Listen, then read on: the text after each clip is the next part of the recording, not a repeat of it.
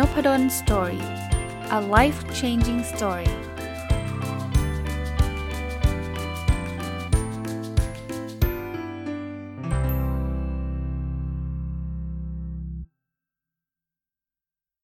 วัสดีครับ ยินดีต้อนรับเข้าสู่นพดล Story Podcast นะครับ วันนี้เอาหนังสือเล่มหนึ่งที่มีชื่อว่า Fuel Your Fire นะครับ หรือแปลเป็นไทยตรงตัวว่าจะทำยังไงให้ไฟในตัวเราเนี่ยมันมันเพิ่มขึ้นนะครับ คนเขียนคือคุณสมันธาแอคตันนะครับ จะมารีวิวให้ฟังนะครับ เพราะว่าจริงๆ ผมคิดว่าหลายคนอาจจะมีปัญหานะครับ ผมซื้อหนังสือเล่มนี้มานานพอสมควรแล้ว ถ้าจำไม่ผิดประมาณน่าจะเกิน 6 เดือนนะครับ แล้วก็ทยอยอ่านมาเรื่อยๆนะที่ซื้อเนี่ยเพราะคำโปรยนะครับเขาบอกว่า 200 ways to instantly beat burnout and reignite your passion นะก็คือ 200 วิธีที่จะทำให้เราสามารถจัดการอาการ burnout ได้ทันที แล้วก็สามารถที่จะ reignite ก็คือจุดไฟในตัวเรานะครับ จุด passion ในตัวเราให้เพิ่มขึ้นนะอ่านจบปุ๊บผมคิดว่าหลายคนอาจจะมีปัญหาปัญหามีอยู่ 2 แบบคือ 1 คือ burnout เนาะทำงานอะไรเยอะแยะหมดแล้วก็หมดพลังนะครับ แล้วก็หมดแรงหรือไม่อยากทำอะไรอีกนะครับ กับอันนึงก็คือ มันอาจจะเบื่อเบื่ออาจจะไม่ได้ถึงกับเบิร์นเอานะครับ ก็คือมันเซ็งมันเบื่อ แล้วยิ่งเจอโควิด -19 ยิ่งเจออุปสรรคต่างๆเนี่ยบางทีมันก็ท้อนะ ก็อ่าแล้วผมคงไม่ได้เอามาเล่าให้ให้ฟังทั้งหมด 200 เรื่องหรอกครับนะก็จะเลือกมานะที่ส่วนตัวชอบแล้วกันนะครับ หรือบางอันส่วนตัวก็ทำบางอันอาจจะยังไม่ทำแต่ว่ามีความสนใจที่อยากจะทำนะครับ ก็ถือว่าเป็นประโยชน์แล้วก็มาแลกเปลี่ยนกันนะครับ เราเริ่มกันเลยนะครับว่าคุณสมันธาแอคตันเนี่ยซึ่งเป็นคนเขียนเนี่ยนะครับเขามีข้อแนะนำให้เราทำอะไรบ้างนะครับนะ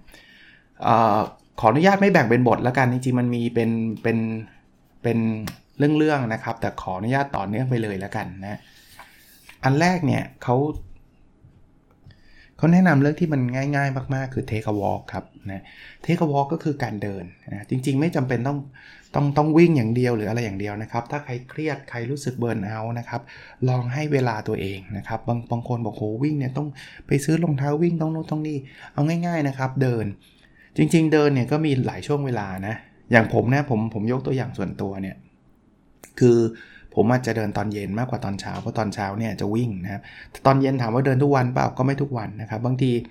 มันก็มีบางช่วงนะทำงานแล้วก็เครียดหรือว่า สอนหนังสือมาทั้งวันบางทีออนไลน์หรืออะไรอย่างเงี้ยนะครับ พอถึงบ้านเสร็จปุ๊บเนี่ยมันอยากจะรีแลกซ์นะบางทีเราก็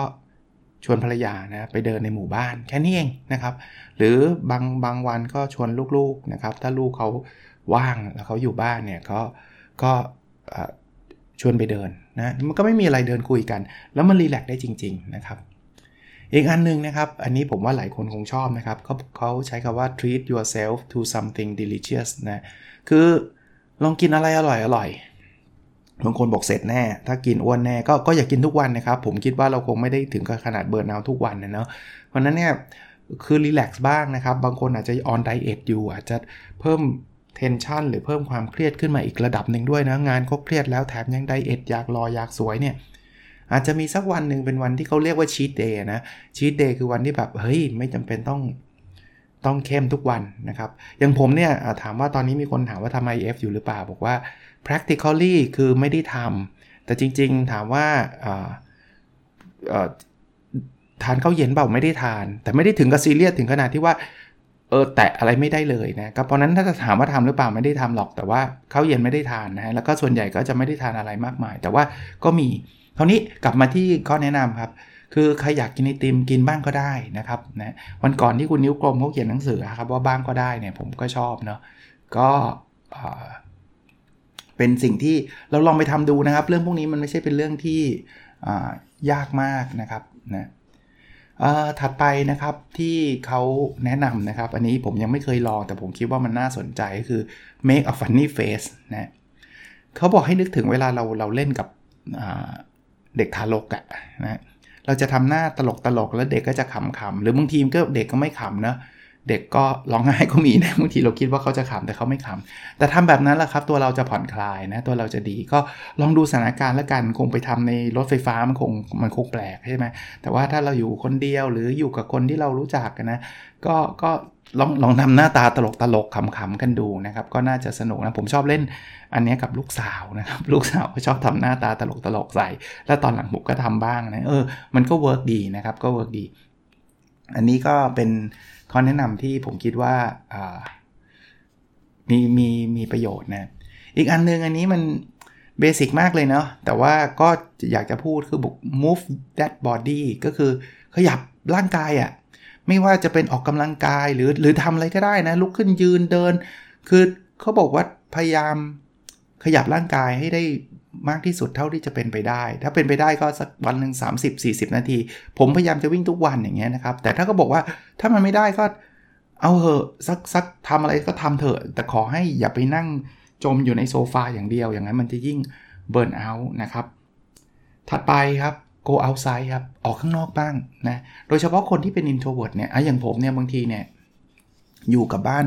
เฉยๆ บางทีมันก็ถึงแม้ว่ารักการอยู่บ้านนะ รักการอ่านหนังสือนะแต่มาบางจังหวะบางช่วงบางตอนเราก็ต้องการการออกไปพบเจอผู้คนออกไปนอกบ้านออกไปซื้อของ แม้กระทั่งไม่มีอะไรมากนะครับ อย่างผมเนี่ยรูทีนถ้าถ้าวันไหนเป็นวันเสาร์อาทิตย์เนี่ยผมชอบตอนเช้าจะชวนคุณชวนภรรยานะครับ ออกไปทานกาแฟข้างนอกนะครับ ก็ข้างนอกนี่ก็ไม่ได้ไกลอะไรมากนะครับ ขับไปแถวหมู่บ้านนี่แหละนะก็ก็เป็นประโยชน์นะผมคิดว่ามันได้รีแลกซ์ได้ผ่อนคลายนะครับ อ่าถัดไป ถ้าใครมี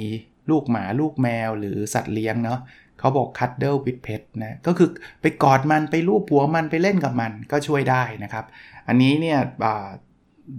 ในบ้านผมมันไม่มีนะครับ แต่ว่าหลาย ๆ บ้านอาจจะมีก็อาจจะจะช่วยได้นะอีกเรื่องหนึ่งนะครับเขาบอกให้ลองไปทานกาแฟตอนเช้า คืออันนี้ก็แล้วแต่นะครับ บางคนอาจจะไม่ทานก็ได้ แต่ว่าถ้าใครเป็นคอกาแฟเมื่อกี้ผมก็เล่าให้ฟังนะครับ คือจะชงเองก็ได้นะครับ หรือถ้าเกิดใครแบบเออไม่ชอบชงเองก็ผมผมคิดว่าเมืองไทยเป็นเป็นโดยเฉพาะกรุงเทพนะ เป็นเมืองที่หาร้านกาแฟไม่ยากหรอกนะครับ น่าจะมีอยู่แถวแถวบ้านน่ะน่าจะจะหาได้สะดวกนะครับ ก็ก็ลองดูนะครับ อาจจะ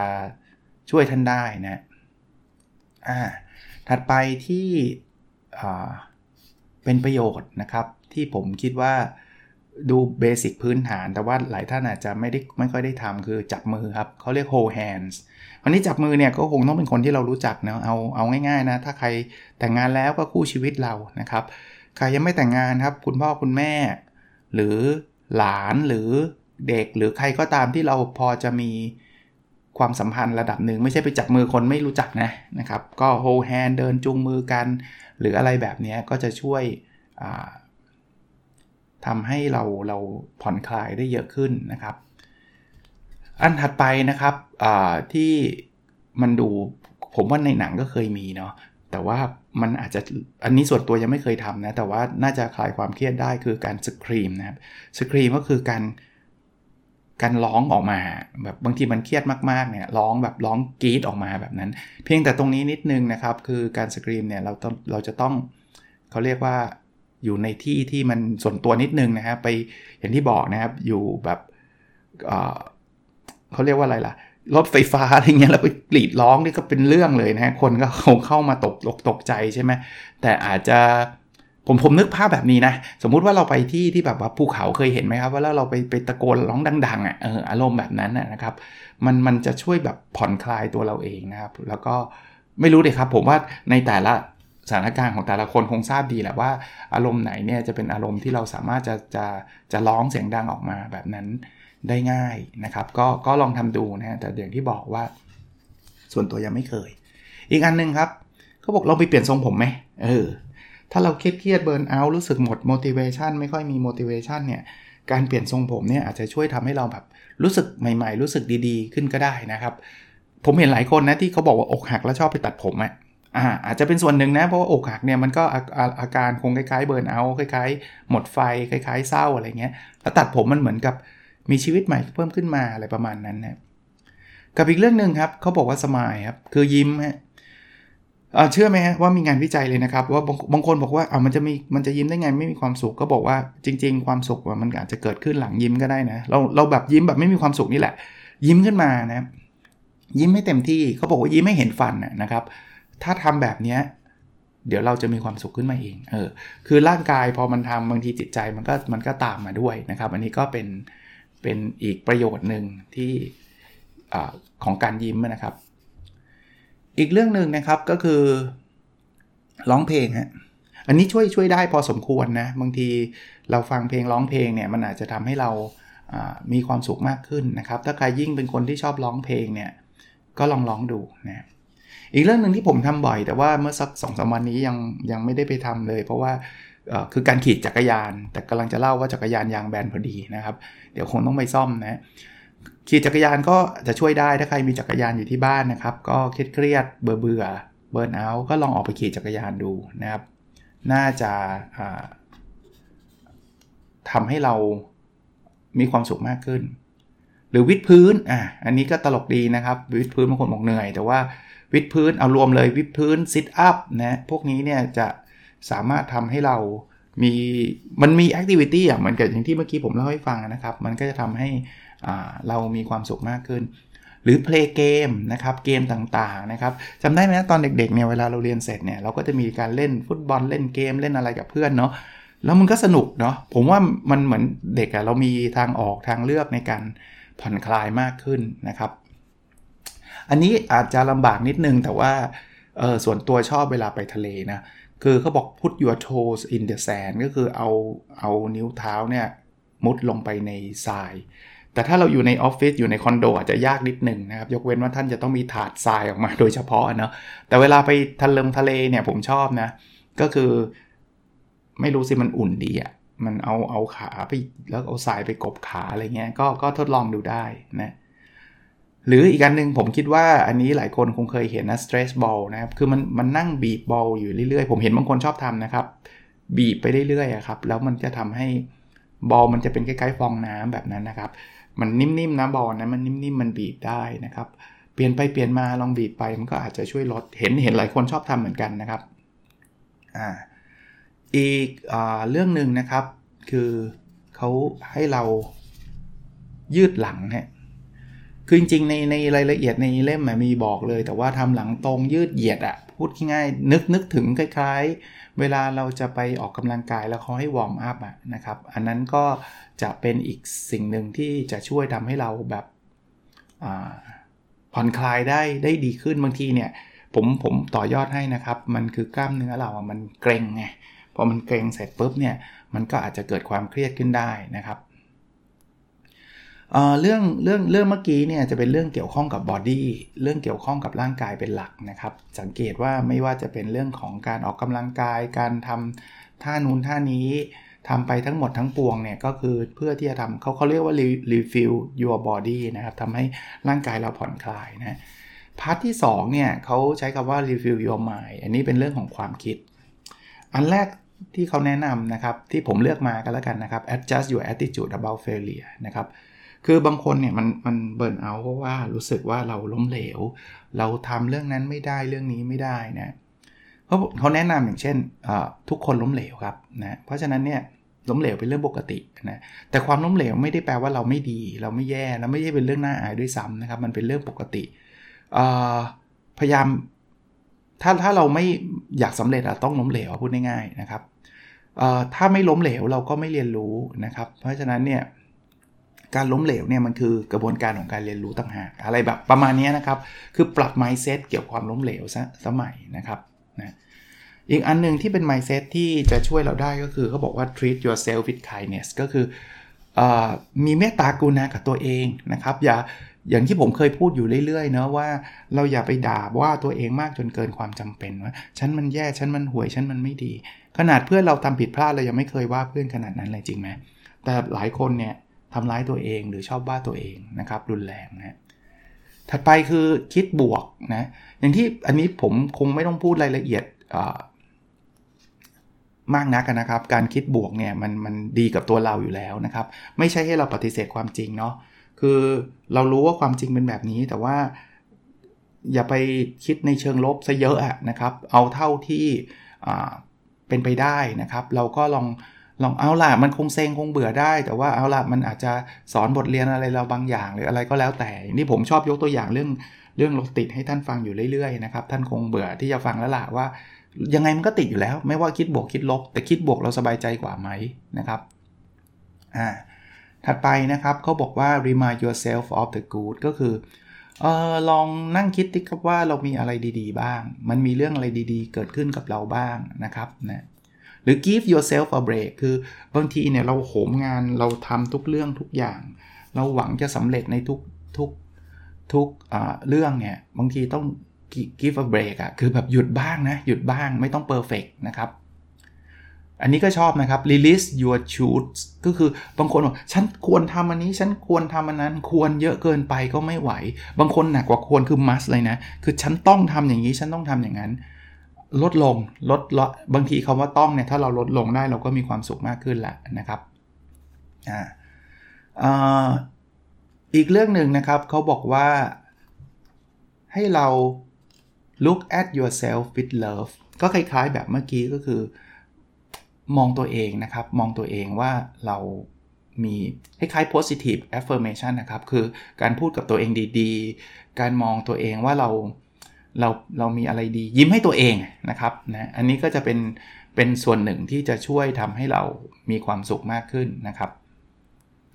เวลาเราพูดถึง affirmation เนี่ย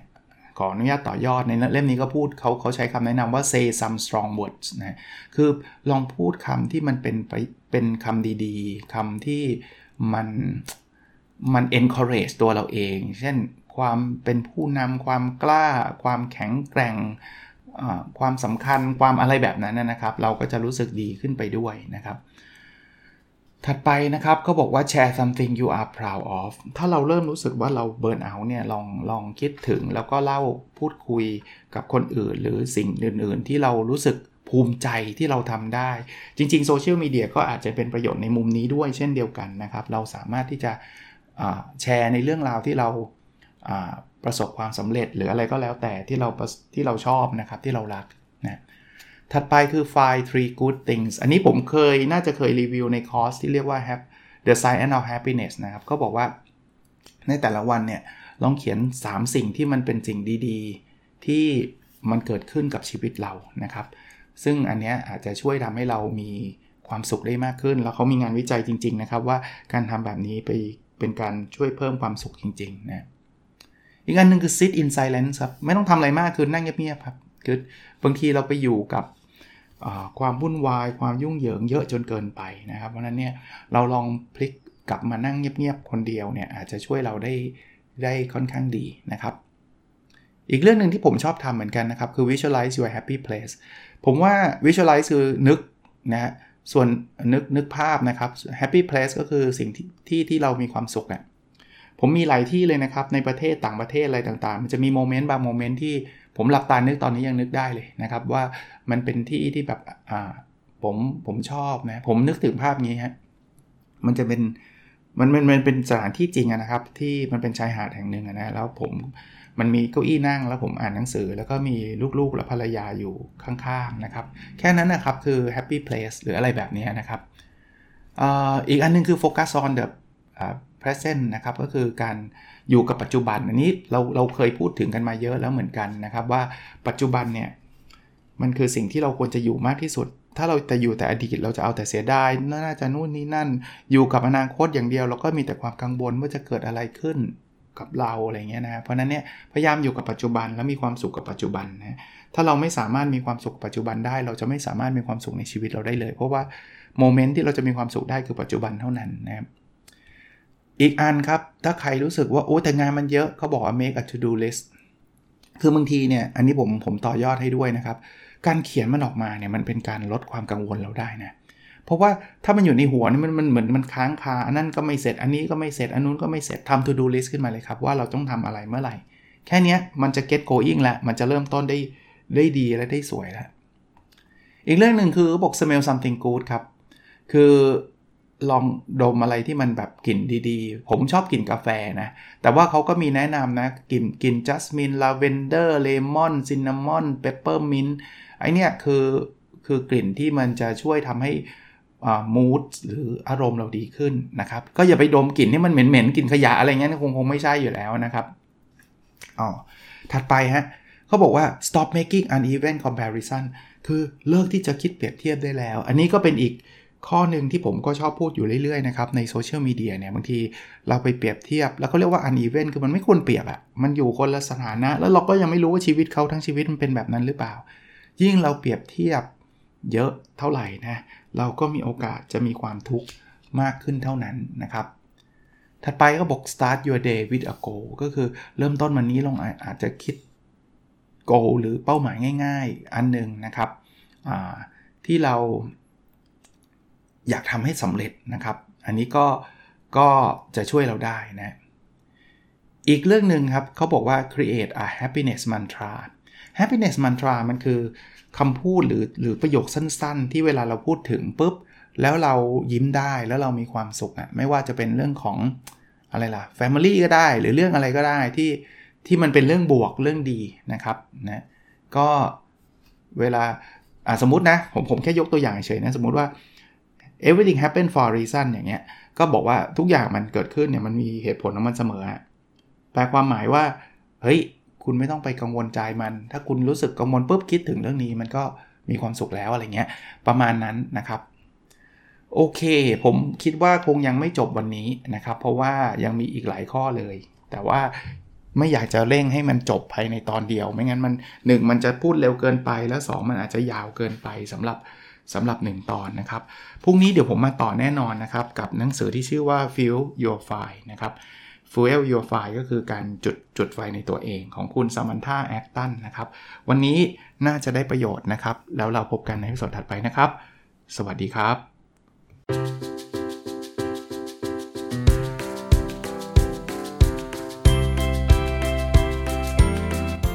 n o p a d o n Story a life changing story